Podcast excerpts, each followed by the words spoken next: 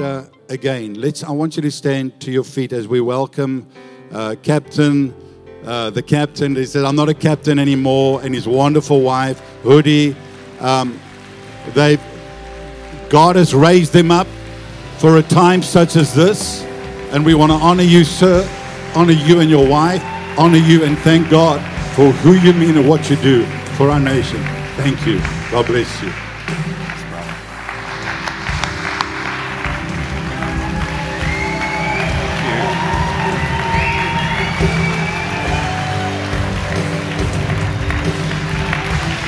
Wow. Can you hear me? You can hear me. A lot of people have been hearing me lately. it's really scary. I don't pray looking down anymore because I think Jesus wants us to pray looking up. So, Lord Father in heaven, as I speak to a beautiful congregation of people who just love you and need to know you, I pray that your words will be spoken. I pray that your heart will be visible. And I pray that you will take us to a better place in Jesus' name. Amen. Amen. Well, Michelle said to me on the way here, just before we pulled up, Have you got a plan what you're going to talk about? And I said, Nah. and she says to me when we drive to a rally, Have you got a plan of what you're going to talk about? And I say, Nah. and um, sometimes, every time I sit down and try and prepare something, I end up messing it up. So um, I just pray that uh, Jesus will speak through me. And um, when I pray about all these kinds of things, one of the big questions I ask him is, why me?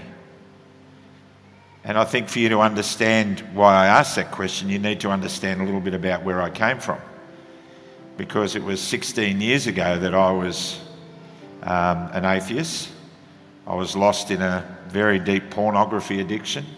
I had everything in my life to make me look happy, to make me look well adjusted and healthy. I had the, the fancy house and the fancy toys, the superannuation scheme, what looked like a, a very normal, beautiful family. And yet I had an emptiness inside me that nothing would ever fill. Nothing. I tried to fill it with all manner of things and it didn't work. I tried going to New Age seminars, they didn't work. They worked for a little while. A new car would make me happy for a week. A boat would make me happy for a week. A new power tool would make me happy for an hour. But nothing filled what I was aching to find. And as I lost my identity completely in atheism, I drifted into a place where I just didn't want to be around anymore. And I felt that the whole world would be better off if I wasn't. I wanted to end my life. And um, I set a date to do that. It was the 18th of August 2006.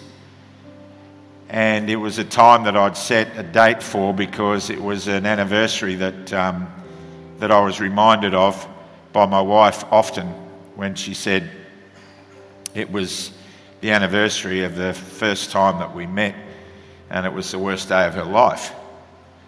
And um, I was living in a, in a painful place where I actually wanted to take my own life to teach my ex wife a lesson. Only Satan takes you to a place like that, do you agree? Only Satan takes you there. So there I was in this awful place and hastening to that day with glee in my heart that I would soon be rid of all this and I would soon be ridding my family of the pain that my addiction was bringing into their, into their lives as well. Two beautiful daughters. And um, there I was on the 18th of August 2006, and I wasn't killing myself because something happened to me about 10 days before. Actually, it happened to me about six months before. My daughter was working as a ballerina for the Cairo Opera Ballet, Opera Ballet in Egypt, and she rang me.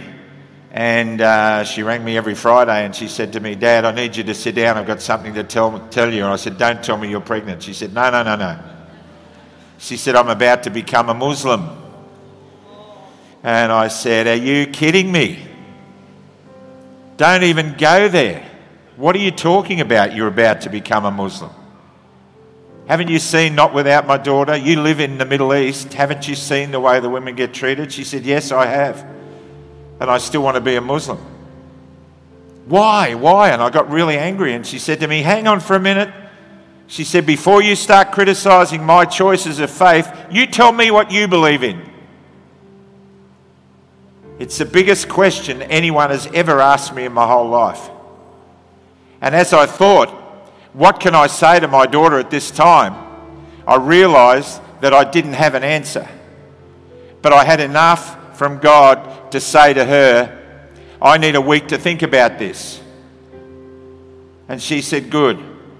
So she said, Are we cool now for, until next week? And I said, Yes, give me a week to think about it. So that week was a busy week at work. Flying across the Nullarbor, looking at the thunderstorms over the, over the Kalgoorlie area, looking at the cliffs along the Nullarbor, looking at the Great Barrier Reef on a flight to Cairns looking at my hands and wondering why my hands have got different fingerprints to my first officer. How come I can think fist and that happens? What is going on? All the, all the stuff that we all take for granted came into a golden frame in my mind. And that the following Friday, I said to my daughter when I called her, I've come to a decision. And she said, What's that? I said, I believe there is a God, but I don't like religion. I think religion is the business of God conducted by men, and they're not very good at it. And I hold to that view today, my friends. And I've said this in hundreds of churches. We have distorted the image of God through corporatized religion. We really have. And so that day, I made a decision that there must be a God. So, what happened after that? My porn addiction continued. A few months went past. My daughter came back to live in Australia. And then one day, my first wife and I had a horrible argument. She screamed at me. I couldn't believe the things she said to me, although deep in my heart I felt I deserved them. And I walked out of my garage in Brisbane after she abused me. And I looked at the sky. Now, while she's abusing me, I'm thinking, you just wait, because in just a few days, I'm going to be dead. And you're going to be living in a whole world of grief. I was going to do it without writing a note because I wanted the insurance to pay out. I wanted my family to be well catered for. Half the male suicides in Australia are done just like that. How many times have you read a newspaper article? A man was killed in a car accident, a single car accident where he ran into a tree. Authorities blame it on the black frost. And so, I walked out of the garage that day and I looked at the sky, having thought to myself, any day now you're going to be sorry. And I threw my arms open to the sky and I yelled out, I can't do this anymore. And then I got in my car and I drove to a doctor's surgery to pick up my daughter who'd just come back from Egypt, gone to the doctor. Bear in mind, just minutes before, I said, just wait, in a few days it'll all be over. And my daughter got in the car and she said, What's the matter, Dad? And I said, I can't be with your mother anymore. I just can't do this anymore. She said, What are you going to do? Six minutes earlier, you just wait. At that moment, I replied, I'm going to take 18 months to get my affairs in order. I'm going to go and rent a tin shed in the bush, build wooden furniture, and listen to John Williamson music. what had shifted between you wait to I'm going to build furniture and listen to John Williamson in six minutes? I surrendered.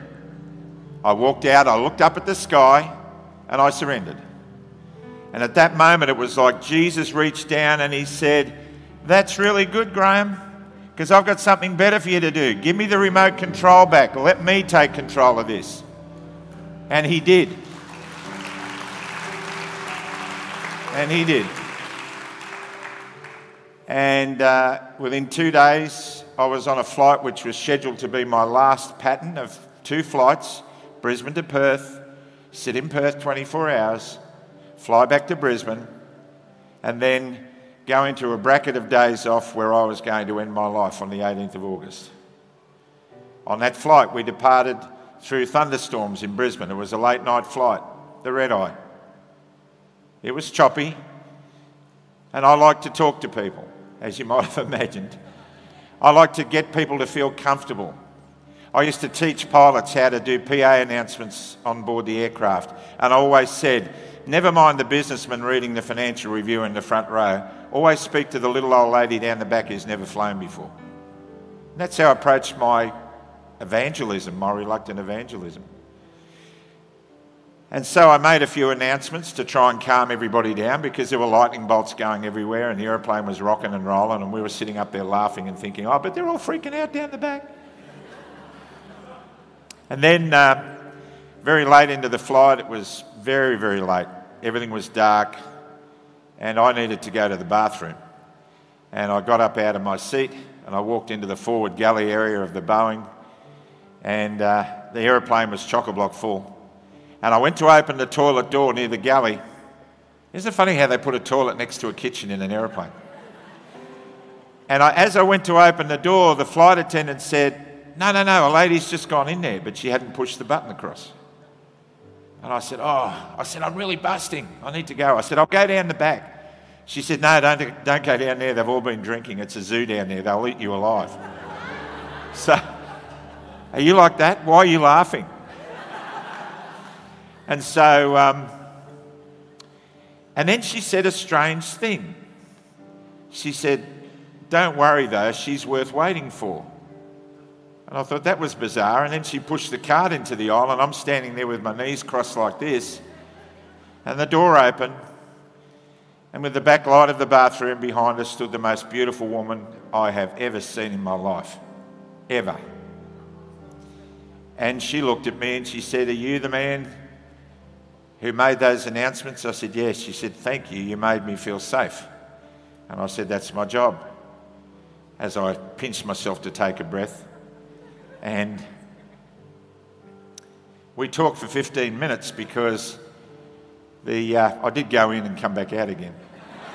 we talked for 15 minutes because the flight attendant who said, Don't worry, she's worth waiting for, had pushed the cart into the aisle. And I couldn't go back into the cockpit because there was no one there to guard the door. Since 9 11, there's always got to be a crew member blocking the entrance to the flight deck. So, damn it, I was stuck in the forward galley with the most beautiful woman I'd ever seen for 15 minutes on what was going to be my last flight. And we talked, and she shared her pain, and I shared mine. I told her about my pornography addiction. Can you believe it? I'm standing there in uniform telling a passenger about my pornography addiction. And she told me about her sexual abuse as a child in a church. For six years, she was uh, raped and molested by a church elder as a child every weekend.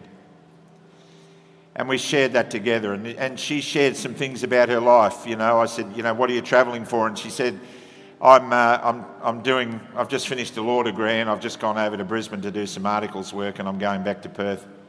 And I said, You've done a law degree, wow. And she said, Yeah.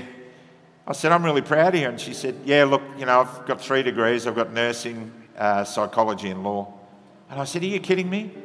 She said, No. She said, um, And I've raised four kids on my own and she was nursing all day, oh, sorry, all night, and then having two hours sleep, and then going to university and studying all day. She did that for 13 odd years, 15 years nearly.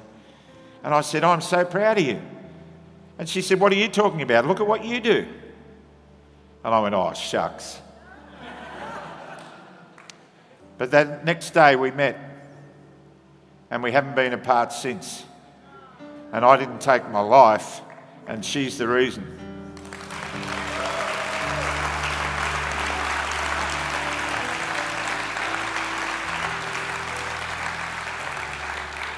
So, you know what? And I'm saying this to everybody. I'm, I'm talking to hundreds of thousands of people. They say in Canberra up to 1.2 million. Nobody really knows. And what I'm trying to do is give them the hope of Jesus because we live in very anxious times, do we not? We live in a time of turmoil, of evil. We are in, locked in a battle between good and evil. And I try, I tell this story because I want you to know if you're new to church, if you're new to faith, if you're wondering what this Jesus stuff is all about, and many of you are, I want you to know that it's simple. First, you've got to come to a space in your heart where you believe there must be a God. Secondly, you have to surrender. And thirdly, you have to fasten your seatbelt and wait for what comes. Because if anyone had told me 16 years ago that I would be doing what I've been doing in the last 12 months and standing in this beautiful church in front of you, I would have laughed at them. You know not the plans I have for you plans to give you hope, peace, and a future. And Revelation 21 7 tells us, For he who overcomes shall inherit all things, and I will be his father, and he will be my son. And I've been a Seventh day Adventist Christian since I came to faith. That's where God took me. And in the Seventh day Adventist Church, they are very big on the Bible and the Bible only. And they talk about the seventh day Sabbath and how sacred that is. And they talk about the state of the dead in different ways. There's different doctrinal interpretations between all of us. But somebody preached a sermon to me on the first day when I took Michelle to one of those churches. I went as her bodyguard because church was never a safe place for her.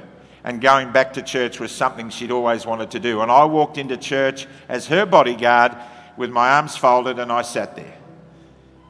Just waiting for someone dare say something to her that was going to make her want to walk out. And then the pastor got up and he preached a sermon that went through my soul like a Mack truck.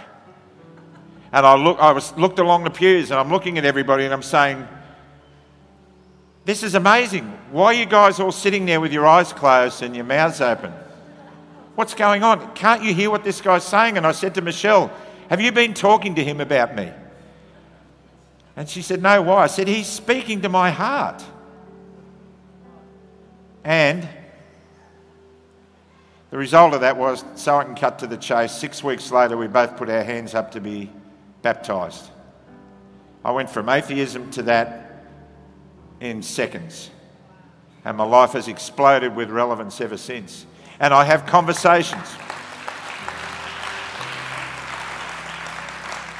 I've had some amazing conversations. It's very interesting when you've got four stripes on your shoulders and you're strapped in a five point harness next to somebody for 12 hours and they've got no way of getting away from you and they've got a, they've got a headset on and they can't even block you out. It's amazing the conversations you have. And so I would always fly with a new co pilot who I hadn't known before, and I'd say to him, when we levelled off and the autopilot was all set up and we're sitting there looking at the great, the great Australian bight unfolding, I'd say to him, how are you? Yeah, I'm fine. No, no, no, no, no. Fine's the weather forecast. How are you? I do that with everybody, and I build a reputation for doing it. I never once dragged a Bible out of my flight bag and built anyone over the head. I felt like if I'm going to impress anybody, I need to be the Bible that they read, not, not bashing them over the head. And so I found myself having conversations when a guy would respond, Well, you know, maybe I'm not doing all that good. You know, work's a pain. I've got to work really hard to make sure the kids have got everything they need. And when I do get time off, I'm always running around to football and ballet lessons and stuff like that. And we talk about stuff. And some of my older colleagues, after I'd seen Jesus, they said to me, You know, what do you think about the GFC? Or what do you think about um, you know, how's your superannuation travelling? I go, I don't know.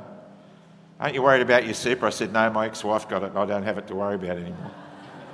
And, and then um, they'd say to me, you don't worry about much, do you? I said, yeah. Like I'm looking at the radar and I'm wondering what you're going to do with that big thunderstorm that's just ahead of us. Oh, that thunderstorm. And we'd have these conversations. And one day a guy said to me, You've really changed. I've known you for 20 years and you've changed. What is it about you? I said, I've got faith. Faith takes away the worry. And he said to me, Surely you don't, but you're not a born again Christian, are you? I said, Yes, I am. And he said, Surely you don't believe in all that stuff. I said, Why not? You believe in creation? I said, Yeah. How come? Well, you believe in a Big Bang. That's just a theory. All the things that you hold true are theories. Nothing's ever been really proven. And I believe in creation because I make a choice to believe in it. And then I just sit there, tune a radio, adjust the weather radar, look out, don't say anything. And you see them shuffling in their seat. And they, he wants to have the last say. And he said, I still don't get it. I said, hang on, hang on, hang on. Let me tell you what I think you believe in. You believe you evolved from slime, your life has no purpose, and when you die, you're going to be worm tucker. And he said, You got it. And I said, I believe I was created by someone who loves me, my life has a purpose, and when I die, I'm going to go to heaven. And he said, He said, I get it. I get that. And then I turned and I looked at him and I said, Who's going to have a better day, you or me? And he just looked at me with his mouth open. And I said, Look at the Bible. The most published book on the planet in more varieties and, and, and variations than any other book. And yeah, it's like Shakespeare. Sometimes it's hard to understand, but everybody raves about it. But let's forget that this might be the inspired word of God. And let's forget the fact that God is real. It doesn't matter for the conversation we're having. If you could stand with me at the end of time and say, Look, see, I told you, there is no God, I'd say, Well, you could have fooled me, but boy, I've had a great life. He started reading stuff because you can touch people's hearts if we keep it simple. We can touch their hearts. And I spent six weeks in Denver, Colorado with United Airlines. I was sent over there on secondment to look at what goes on when accidents happen human factors, they call it. And I listened to dozens of cockpit voice recordings, real ones, when people at the front end were about to die. Every single one of them, the word God was mentioned. Oh, God. God, help us. Oh, God, what have we done? Every single one.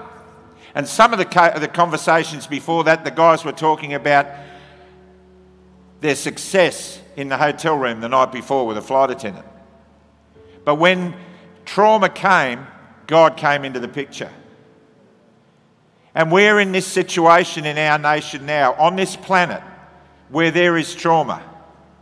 Because Satan's not even trying to hide the garbage that he's wanting to wreak on us now. He doesn't have to. Because a lot of us have been suckered into believing it. He's not even He's not even worried that we're, we're awake up to what he's doing. It's full on. And people are starting to see that. And the first rally I ever attended was on a Friday. It was a strike, a general strike nationwide. It was up at the, the border of Queensland and New South Wales. And I had no idea what I was going to say. I was wearing what was left of my uniform with slogans written all over it. Gee, that makes Alan Joyce angry. Sorry, Alan. he ain't happy, but he's my brother. He ain't happy, but he's my brother. He is. Because it's a lot easier to love somebody than it is to like them sometimes because we don't like their behaviour, but underneath that behaviour, there's a pain that drives it. And we don't know that pain. And we've got to love them. That, Jesus says, just love them. So I go to this rally on the Friday and I walked up and I looked at 17,000 people and I prayed before I got up to the rostrum, whatever it is, Lord, I, I have no idea what you want me to say. And I said something like, you know what, uh, I've got no idea what I'm going to say, but let me tell you this I don't go anywhere without Michelle and I don't go anywhere without Jesus. So I've got to open this with a prayer. I hope you don't mind. And I prayed and 17,000 people yelled out, Amen. And I thought, what? I just heard 17,000 amens and I didn't believe it. So I said, Amen again. I said, Amen. And those of you who go to the rallies where I'm at, you'll hear me say it three times because people get right into it. And uh, then all of a sudden I realised that there was an audience out there that weren't that were probably more interested in Jesus than they were in me. And that's when I thought there's an opportunity here. So, after that rally, which went very, very well, the organisers of Reclaim the Line contacted me and they said, We loved what you did at the rally. You know, I saying I still call Australia home and all that stuff, and got everyone crying. I've got shares in a Kleenex, in the Kleenex factory, so I, that's how Michelle and I make our money. And then, then uh, they, they contacted me and they said, Look, we've organised a global Reclaim the Line rally, and it's on this date. And I said, What day is that? What day is that? And they said, It's a Saturday. And I go, Oh, because I'm a Sabbath keeper. And I said to them, Hmm, uh, I don't think I can do a rally on a Saturday.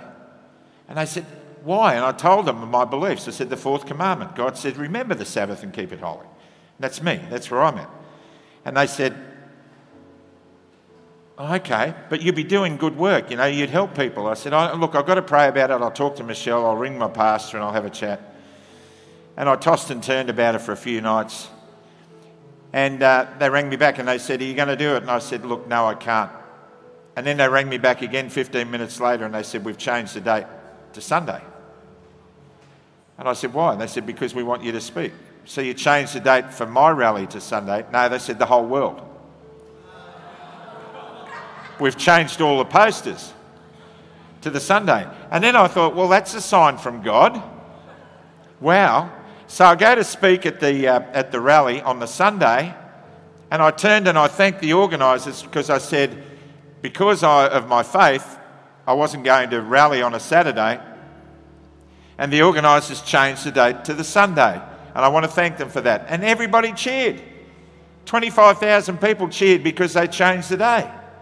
I'm thinking, this is crazy. And then I prayed again and I said amen three times and everyone cheered. And then I told a story of a man of faith. I talked about Daniel in the lion's den, Shadrach, Meshach, and Abednego. Isn't it amazing how those guys denied the mandates and God protected them? Isn't that amazing? They survived the fiery furnace, the lion's den, because they denied the mandate with respect. They told Nebuchadnezzar, sorry, but no thanks. And God took them to a place where they could make people see Him clearly through His actions in saving them. And isn't that what He's doing with you? And then that rally was fantastic. And then a call came. We want you to come to the rally in Sydney. There'll be 300,000 people. We need you to come and speak. I said, What day is it? They said, Saturday. I said, I'll let you know. And I prayed and I prayed and I prayed. And one morning at 2.30, I woke up bolt upright and I turned around, I put, planted my feet on the floor and I felt the hair standing up on the back of my neck. And Michelle said, What is it? I said, I think God wants me to go to Sydney for the rally on that Saturday because that's church, it's not a rally. And so we went. And I told story I talked about a wonderful Christian called Desmond Doss. Have you seen the movie Hacksaw Ridge? An amazing story of a soldier in Okinawa in World War II who suffered great persecution because he said he would never hold a rifle. And he was called a coward and he was persecuted and he was beaten up and he was locked up. And they wanted to throw him out of the army and he said, I'm not going. And at his court martial, before they were about to throw him out, he said, Is it so wrong with us tearing the world apart that one or two of us shouldn't be trying to put it all back together again. He said, I'll go, but don't, I will not carry a rifle. Let me be a combat medic. And Desmond Doss went, and he went up Hacksaw Ridge, up a rope ladder. And he got to the top of the cliff, and the, the, the, the ridge had been surrendered to the Japanese every day for a week. And the carnage was unbelievable, incredible. I mean, really gruesome. And these men, fresh out of the, the training camp, were sneaking along in the smoke haze, and then all hell broke loose. And men were dropping everywhere. And Desmond was running up to his members of his, of his company, and some of them were limbless, and some of them were bleeding horribly. And he'd give them morphine, and, and they said, Desmond, don't leave me. Don't leave me. And he said, Don't worry, I'll come back for you. I'll come back for you. And he covered them with sand, and he said, Just stay there. I will come back, I promise you. And the day raged on, and there were hundreds of men all over the battlefield, half buried in sand. Some were being lowered down the cliff face. And then the, the counteroffensive came from the Japanese, and Desmond was told to retreat with all the other soldiers on the ridge. And they were clambering down the ridge as the Japanese were charging them with flashing bayonets and machine guns.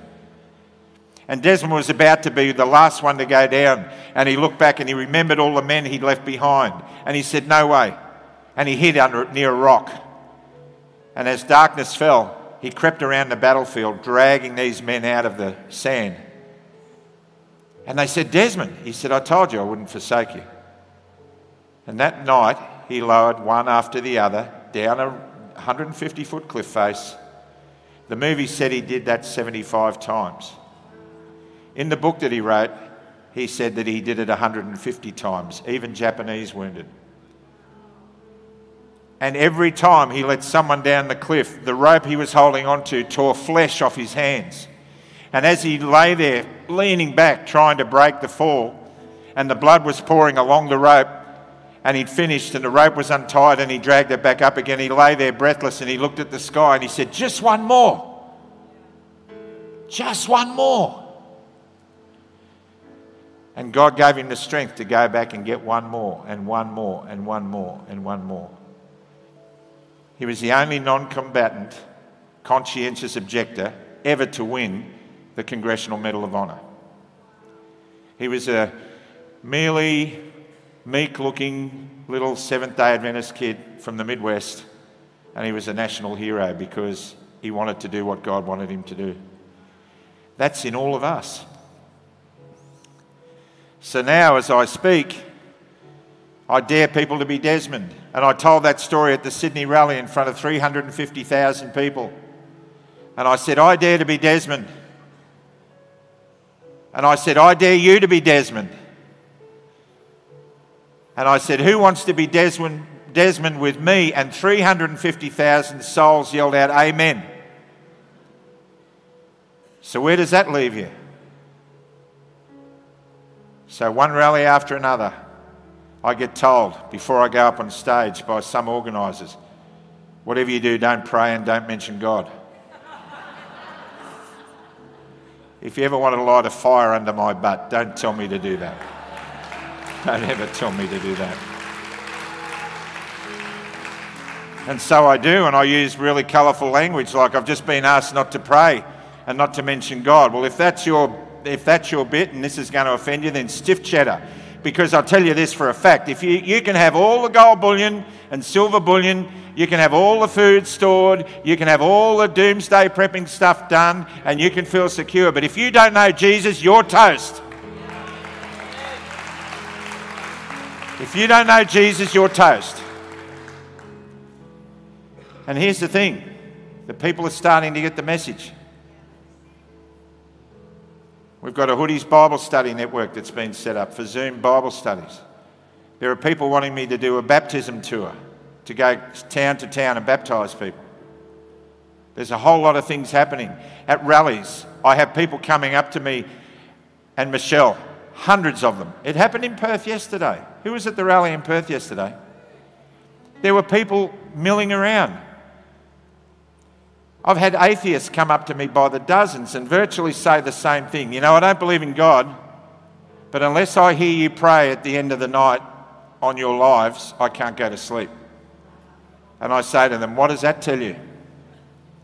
And people are asking questions.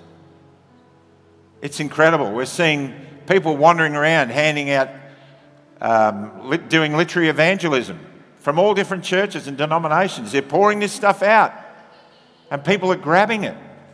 I sat in a speaker's tent next to a soundstage, and Craig Kelly was sitting there reading a book called The Great Controversy that he was given.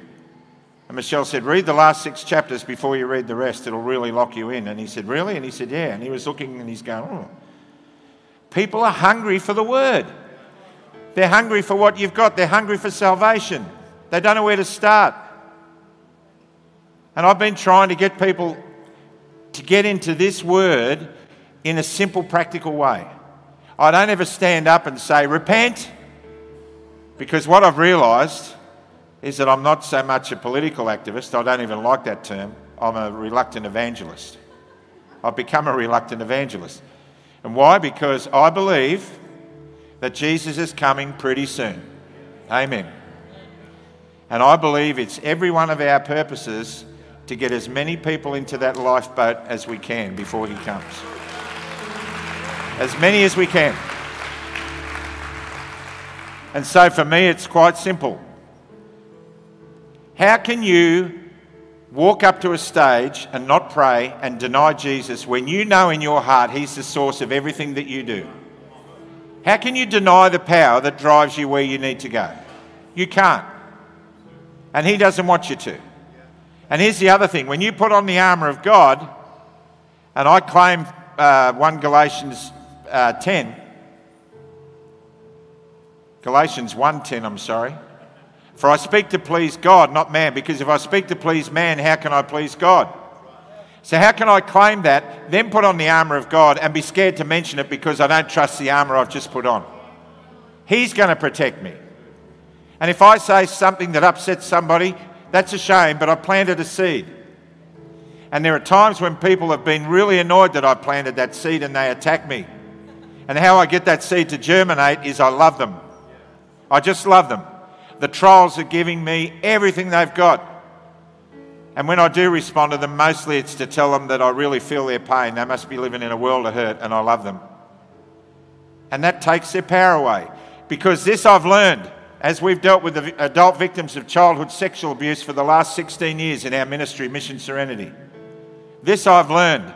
I learned it the day I saw Michelle forgive the man who molested her every weekend for six years as a child. She said to him, I've driven all the way across country to tell you that I forgive you. And he said, That's really good, Michelle. I want you to know I forgive you too because you were just as responsible as I was. And his hand was on the dagger handle as it was sticking out of her chest. And I grabbed him by the left shoulder. I nearly crushed his shoulder and I drew back a fist. I was so angry. And she looked at me and she said, No, no, no, no, no, no, no. And she looked up and she said, God, give me strength. Then she grabbed the dagger and pulled it out and threw it away. And she looked him straight in the eye and she said, Despite everything you just said, I still forgive you. And he looked at me. And he looked at her. And she leaned over and kissed him on the forehead and she got up and walked away. And I saw something dark leave that man when she did that. He was powerless. He did everything he could to hang on to the remote control of her life just one more time, and she took it off him. And I came to a saying that day that I coined myself. I saw that grace and evil cannot live in the same place, and evil is always the first to leave. Always.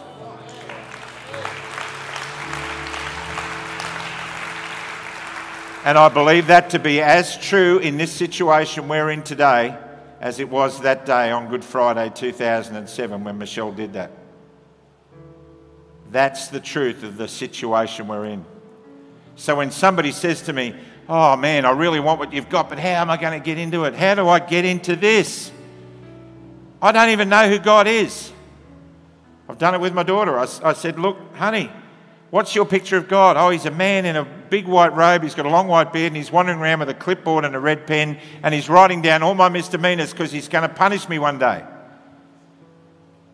And she said, I don't believe. I struggle to believe. And I said, Well, I don't believe in that God either. That's not the God I see. Who is God? I say, Go to 1 Corinthians 13. Go there. Because the scriptures tell us that God is love and we were created to love and be loved. That's what we're here for. All this garbage we're living through in this country, in this state, in this planet would go away if we just loved each other.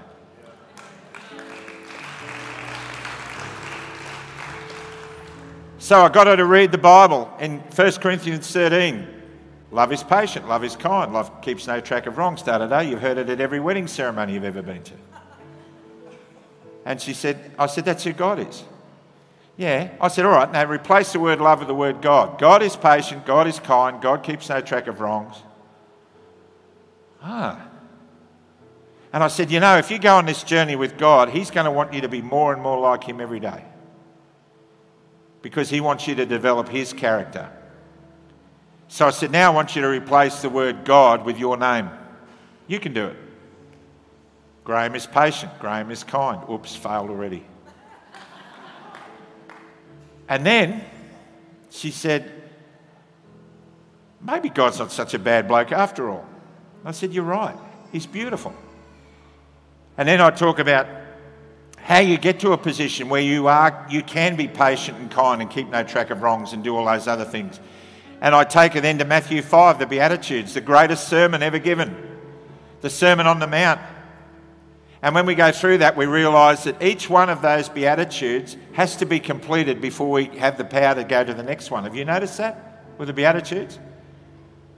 First, you have to realise you are spiritually poor before you can get to the point where you mourn. Blessed are those who mourn, for they will be comforted. I've never seen anyone at a funeral who's a grieving widow that I wanted to change places with. But it's about blessed are those who realise when they've broken their promise to God and they feel alone. And I rang my pastor one day just to divert a little bit and I said, Jeff, I'm really concerned. He said, What is it? I said, I haven't been connecting with God. I feel like I'm a thousand miles away from Him. And he said, How do you feel about it? I said, I feel wretched about it. He said, Thank God for that. I said, Why? He said, Because if you weren't concerned about it, I'd be worried. That's the key. So he doesn't move, so I ran back to him and I got better again. Every day I need to do that. And so Matthew 5, the Beatitudes, is the recipe to be a person who can live into 1 Corinthians 13. And then the next clincher for most people coming to Christ is the Ten Commandments. How many times have you heard them say, Oh, I'm lost? There's no way on earth I will ever be able to live into those commandments. But when you say to them, Hang on, mate, what, what if this is not a law that's designed to judge and punish you? What if it's a law that's set up like a design law, like the law of gravity, that tells you if you function by these 10 basic rules, your body, your spirit, and your soul will function just as God designed it? So, what if it's not a means to have people crawling around in the dust and feeling wretched? What if it's a means of getting us to a place where we don't have to do that? You think about it, you know, uh, when, when uh, the Ten Commandments talks about coveting, when you covet something, you're not at ease, are you? You're not satisfied. And when you're not satisfied, you do things that bring you to sin. The first four are about loving God, the last six are about loving your neighbour as you love yourself.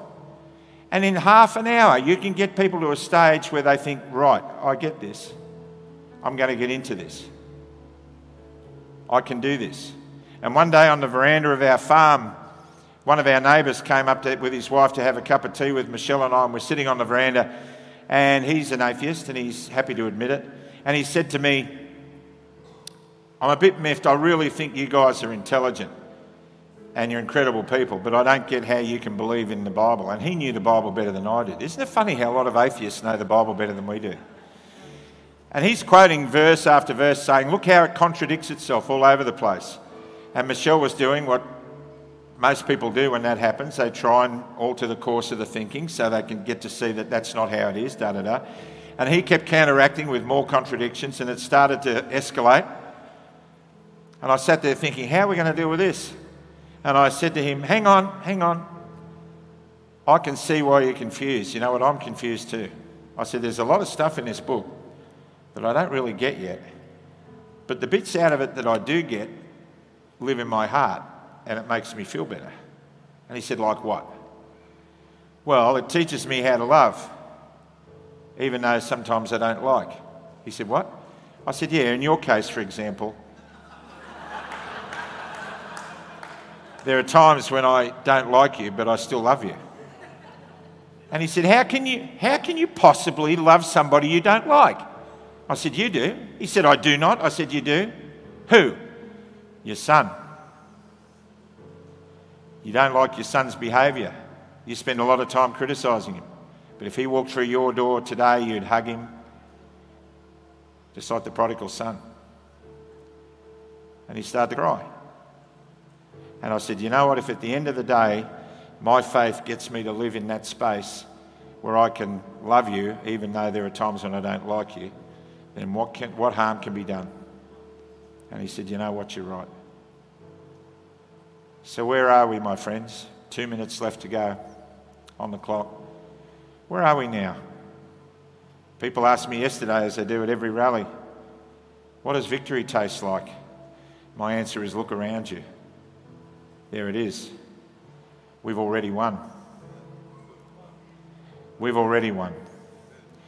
The people in the movement that's building around us, the Hoodies Heroes movement, are people from all walks of life, triple jabbed, no jab, one jab, never getting jabbed.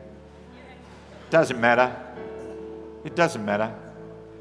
I had a man hug me in tears at the border up near Queensland. And he was crying like a baby and he sobbed into my shoulder, and my shoulder was wet with his tears. And I said to him, What's the matter? And I do that at the rallies. I hug people and I, I don't want to let them go until they share a bit of themselves, you know. It's pretty draining, but I've got a very patient wife too who doesn't mind that I'm hugging people. And I said to him, What is it? And he said, I've hung on for 18 months, but he said, uh, if I didn't get the jab, then I wasn't going to be able to feed my family.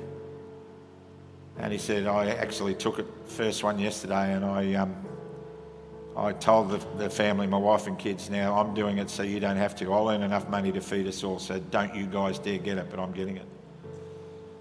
And he said, I feel like a coward. And I said, Would you take a bullet for your family? He said, I would. I said, Well, you just did. You got jabbed even though you felt that you were going to put your life at risk because you wanted to feed your family. You're not a coward, you're a hero.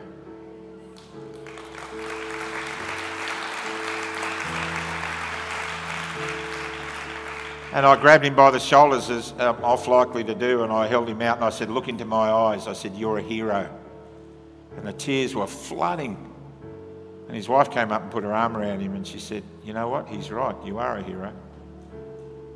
So, Hoodie's Heroes is not about me, it's about you. You're here today wanting to know Christ at a greater, deeper level. That makes you a hero. You turn up at rallies, you're going to vote on Saturday, you're going to try and work it out so that we get some freedoms back. You're going to remember the cross as a symbol of what was surrendered for our freedom, not only on the hill of Calvary, but also on foreign battlefields where 100,000 white crosses mark the graves of our forebears who said that we should never have to rally for freedom in our own country. So that's where we're at. What do we do with it? Where do we go with it? Ask God, He'll tell you. I struggle. Michelle will tell you there are times when I just want to pull a blanket over my head when I wake up in the morning and I don't want to come out. And she said, What is it? And I say, Why me? Why me? Broken, suicidal, no destiny, no future, no identity 16 years ago. I haven't been to a university. I left school when I was 13, never attended a high school class after my 13th birthday. I haven't been to a, a seminary to study the Word of God. But this much I know, my friends. 2,000 years ago, a man I'd never met died the worst, most excruciating death on a cross so a filthy porn addict like me could have a second chance. He won my heart.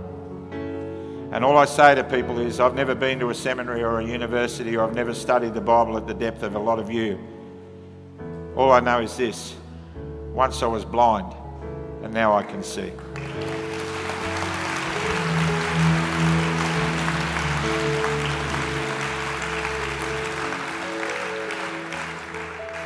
So now when I say, why me? A little voice in my right ear says, why not? Why not you? So I mess it up a lot. Sometimes I misquote scripture. Sometimes I drop a clanger. Comes with being an Aussie. But he forgives and he dusts me off and he prepares me for the next rally or the next interaction, like the one at the end of the rally yesterday. Michelle and I drifted off away from the crowd, waiting for a friend to pick us up, and we're sitting on a ledge of a shop window. And this dishevelled, man who was reeking of alcohol walked up to us and he said, Have you got cash for a meal? And, uh, and we were going like this. You know, these days you don't carry cash. I said, No, I'm sorry, we don't. I said, That's all right. And he walked off, and Michelle said, Oh, hang on, I've got 10 bucks in my phone. She put, I said, Give it to me. And I ran up the alleyway where he was walking. I said, Wait, wait, wait. And he turned and looked at me and he said, What is it?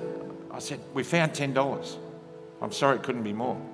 He said, No, no, no. You, you'll, if that's all you got, I don't want it. No, no, no. I want you to have it. And I said, No, no, no. God wants you to have it. And he took it from me. He said, Really? And I said, Yeah. And I gave him a hug. And I walked away and he said, Are you a Christian? I said, Yeah, but how did you know? He said, I can see it in you. And I looked at him and I said, Do you realise how valuable you are in the eyes of Jesus? And he started to cry. And then the car arrived and we got in the car and drove away. They're hanging to know Jesus, they're dying to know Jesus. Don't hide your light under a basket. Dear Lord Father in heaven, as I look at this congregation, as I look at these people, I see a couple of hundred of reluctant evangelists ready to be the Bible that some people may see as the only Bible they've ever read. And I want you to look into their hearts, Lord, and I want you to say to them, Why not you? And I want you to give them the power and the words and the belief in the armour that you give them to wear, that it will deflect all the arrows and bullets that come at them. And that in that strength, they will lead people to the boats and they will man the boats for that glorious day when you come on a white cloud in the east and take us all home. This is our calling and theirs.